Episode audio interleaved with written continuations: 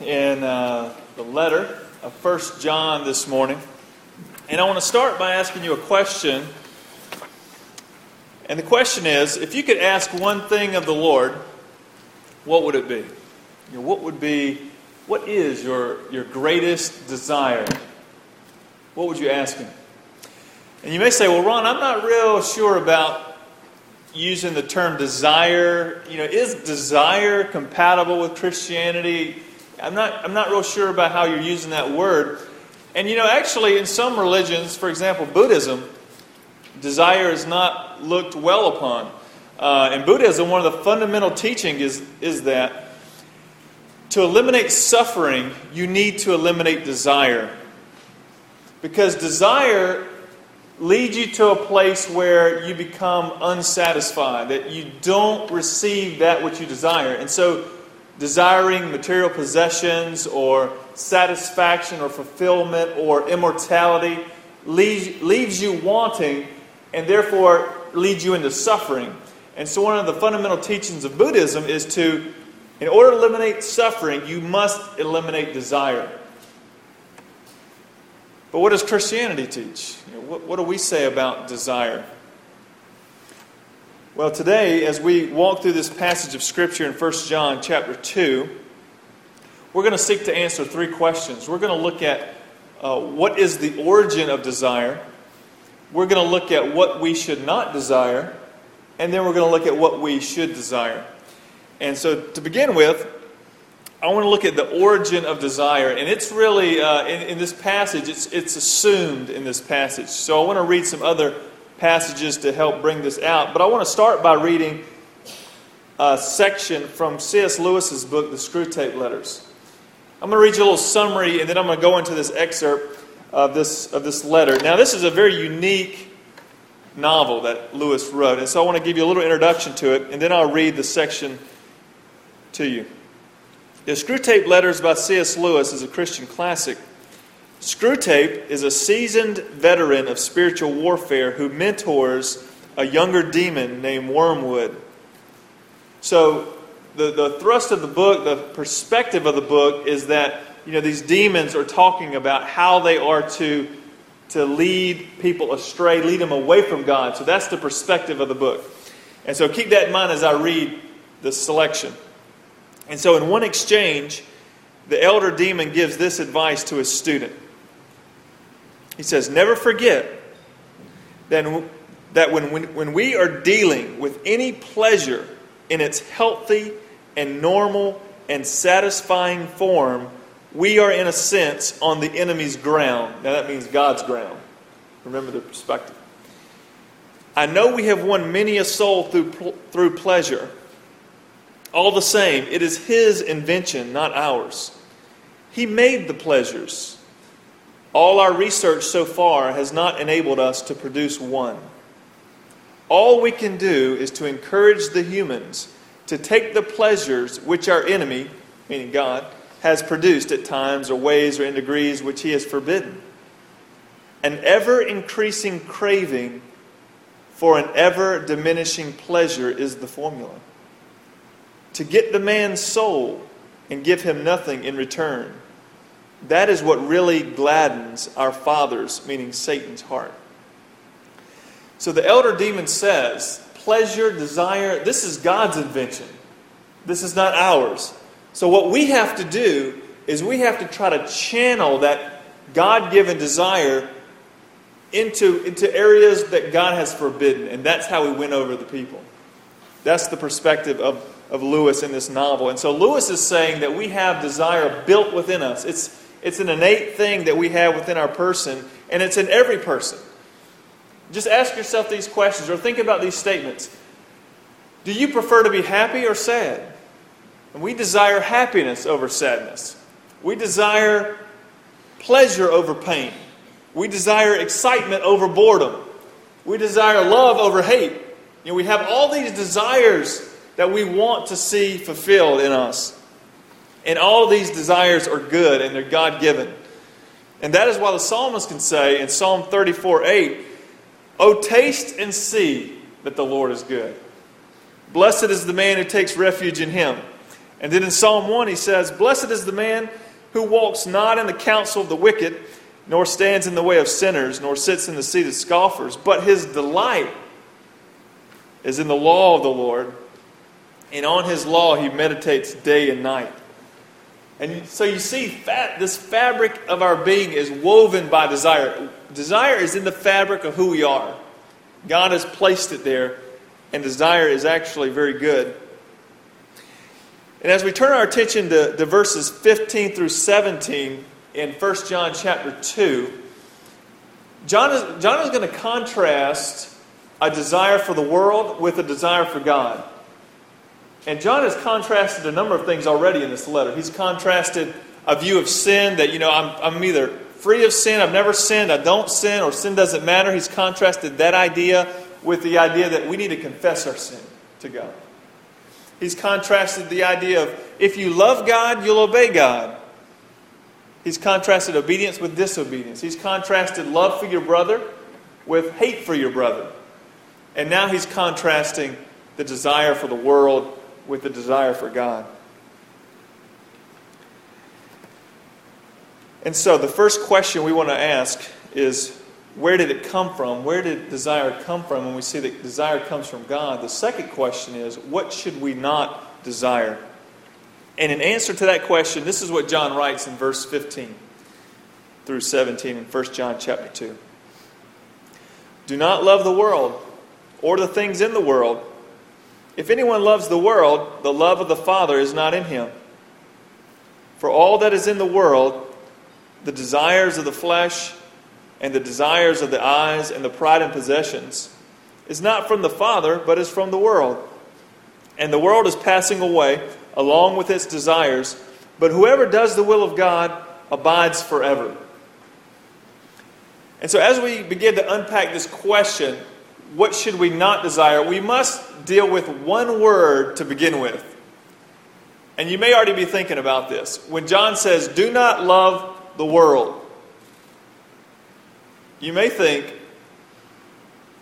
you know, is this the same John that wrote in his gospel that God so loved the world that gave his only Son, that whoever believes in him should not perish but have everlasting life? So God loves the world, but yet we're not to love the world? How do you reconcile that? Well, I think we all know that words carry a variety of meaning. And what gives the word the specific meaning is the context in which it's used and how the author is using it. And so when, when John says, and he records Jesus' words, for God so loved the world, what he means is God so loved that which he wanted to save or that needed saving. In other words, God so loved sinful mankind that he sent the remedy, Christ, to save them.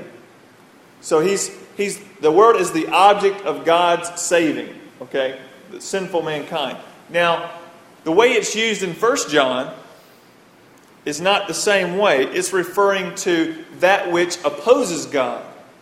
And so John is saying, do not love that which opposes God. The world, will call it. And so in the scripture, this, this idea of the world can carry these different meanings. And in 1 John, John says, Do not love the way of living that opposes God. John Wesley said it like this Anything that cools my love for Christ is the world. Anything that cools my love for Christ is the world. And so John says, Do not love the world. But then he gives us more detail about what it looks like to love the world. In other words, he gives us these indicators you know, if you love the world, maybe this is true of you. Or this is how you can see if you truly love the world. He writes, For all that is in the world, the desires of the flesh, the desires of the eyes, and pride and possessions is not from the Father, but is from the world. So we have these three indicators to see if we're loving the world. The first two deal with desire, and the last one deals with pride. So the first indicator is the desire of the flesh. And now, this word desire can be used in the scripture to refer to a good thing, like I'm desiring a good thing. Um, but most of the time, it means desiring that which opposes God. In other words, it's desiring a way to have our desires fulfilled uh, in a way that, that God does not intend or is not in God's will. And so the first one is the desires of the flesh.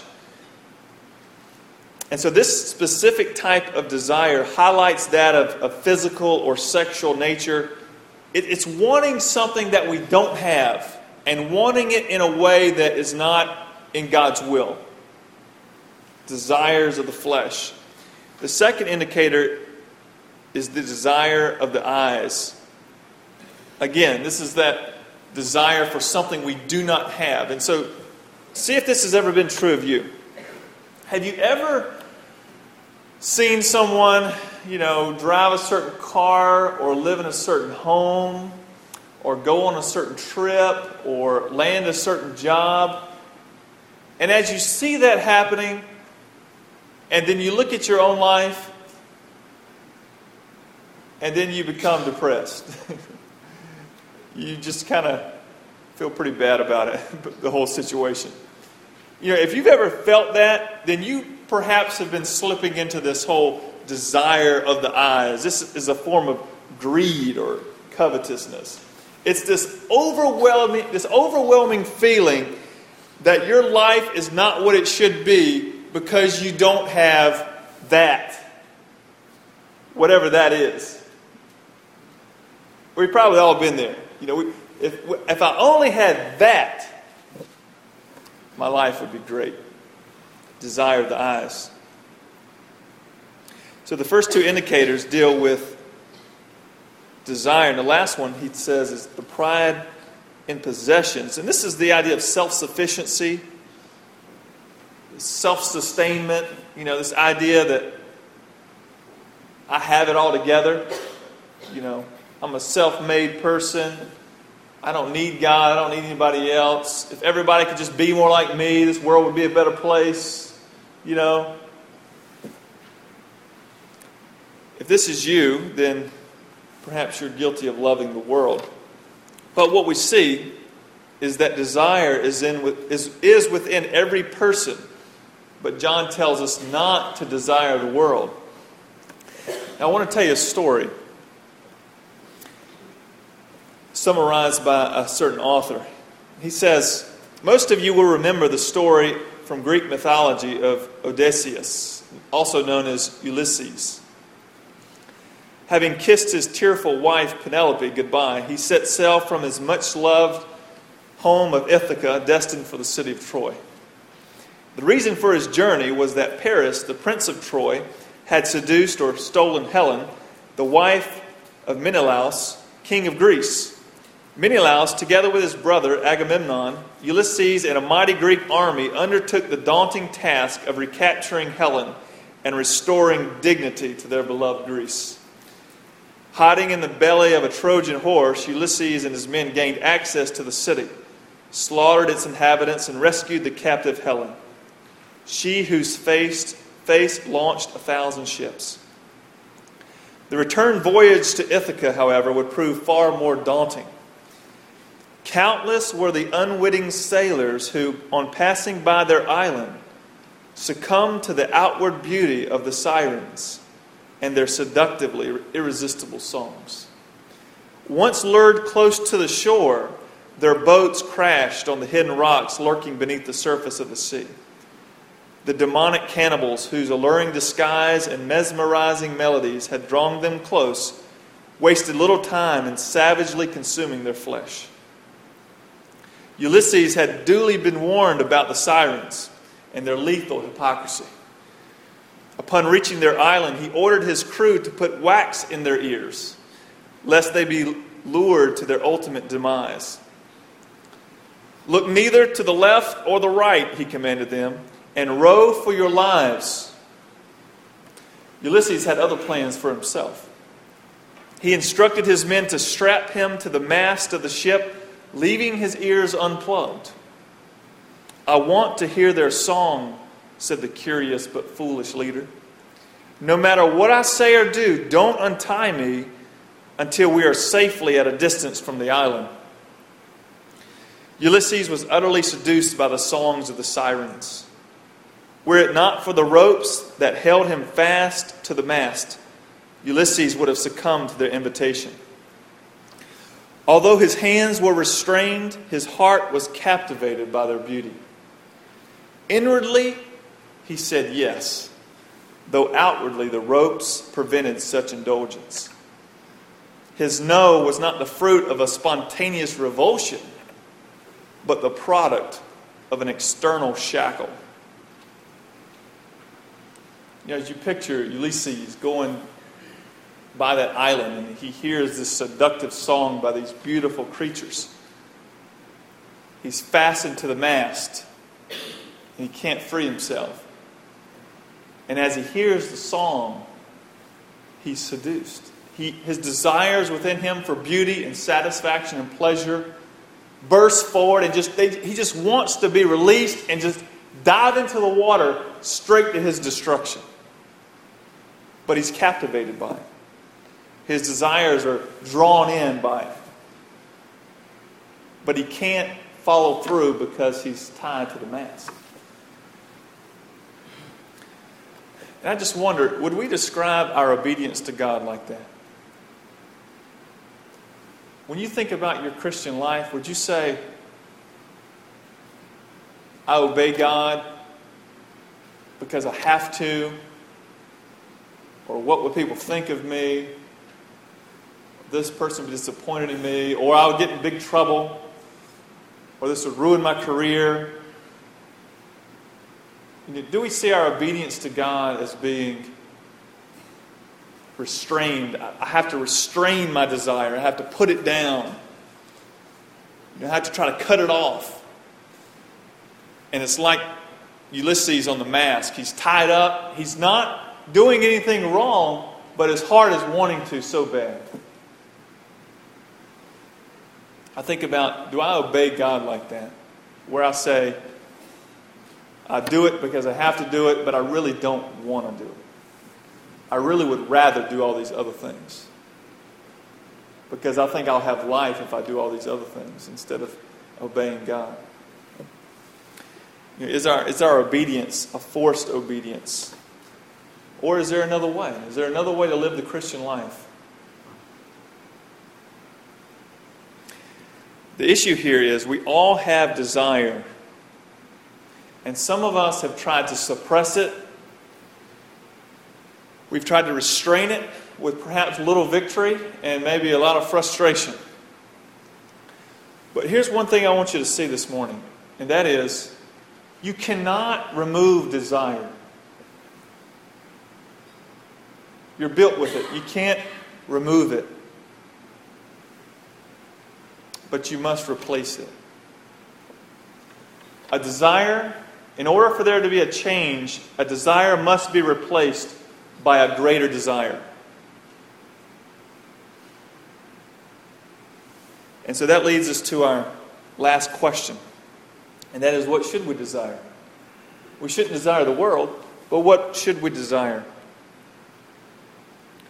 Verse 17 says, And the world is passing away along with its desires, but whoever does the will of God abides forever. Listen to how one author gives the answer to this question what should we desire? He says, How do we overcome our enjoyment of sin? With our enjoyment of God.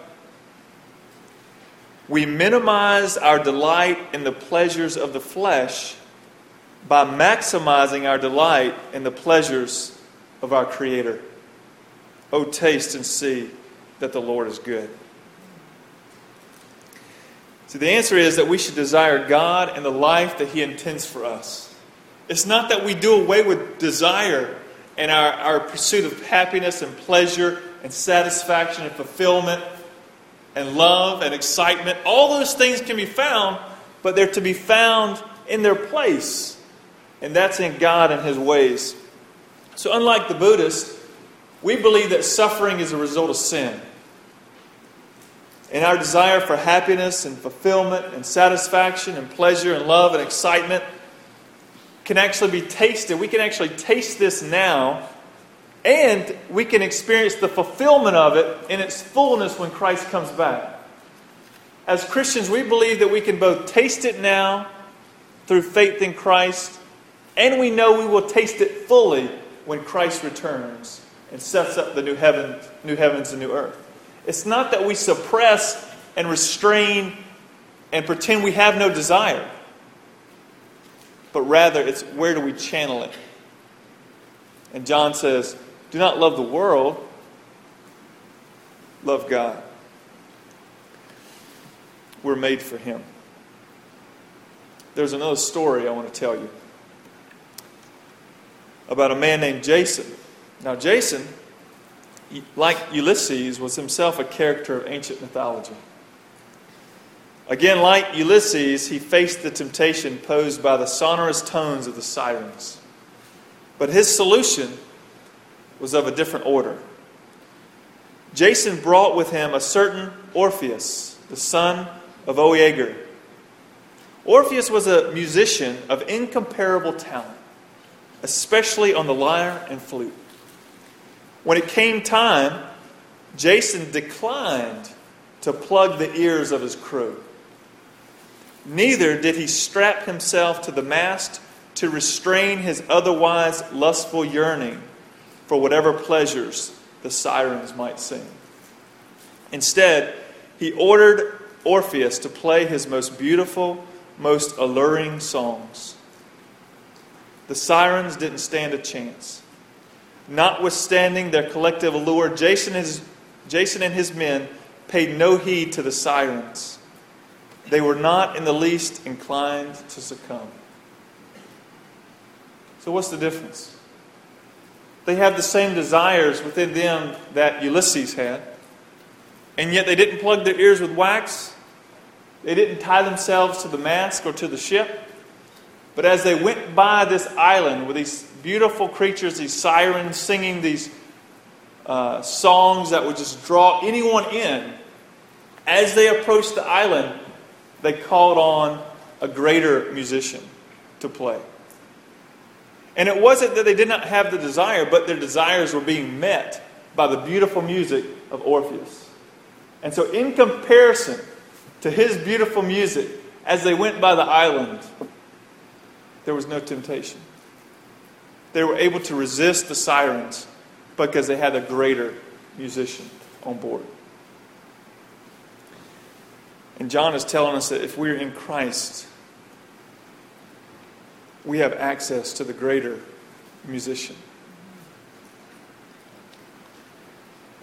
We have the ability to have our desire for destructive pleasure replaced by desire for the one at whose right hand are pleasures forevermore. Have you experienced this in your life? Have you seen the palate of your desires change? You know, the psalmist beckons us to taste and see that the Lord is good. The psalmist and John tell us how we can experience this change in our desire. He, the psalmist says, How can a young man keep his way pure? By guarding it according to your word. John says, Whoever does the will of God abides forever. So as we feast on God's word through the power of the Holy Spirit, our palate changes. It's not that we lose desire, but rather we have our desires ramped up and even fulfilled to a greater degree in Christ. So let me ask you this question again. If there was one thing you could ask of the Lord, what would it be? What is your greatest desire? I want you to notice what, what David said. In Psalm 27 4, he says this One thing I have asked of the Lord that I will seek after, that I may dwell in the house of the Lord all the days of my life, to gaze upon the beauty of the Lord and to inquire in his temple. Is that your desire this morning? Is that what you want? Let's pray. God, we are so grateful that you've made us to experience happiness and love, freedom, excitement, pleasure. But we recognize, Lord, that you want us to experience that in the way that you have intended for us to experience it. Lord, help us to realize that certain pleasures and certain ways that we seek to live our lives and, and give our lives to things will lead us down a path that will be very rocky, that will break up the ship, and we will be consumed. But Lord, help us to take comfort in the fact that you have given us a greater musician in Jesus Christ, that through him we can set our affections solely on you and your ways and experience life the way you meant for it to be lived. Lord, help us each to see that this morning. And we pray this in Jesus' name. Amen. I invite you to come to the Lord this morning and, ex- and begin experiencing this life that is found in Christ. And as we stand and sing our closing hymn, will you respond? Let us stand and sing.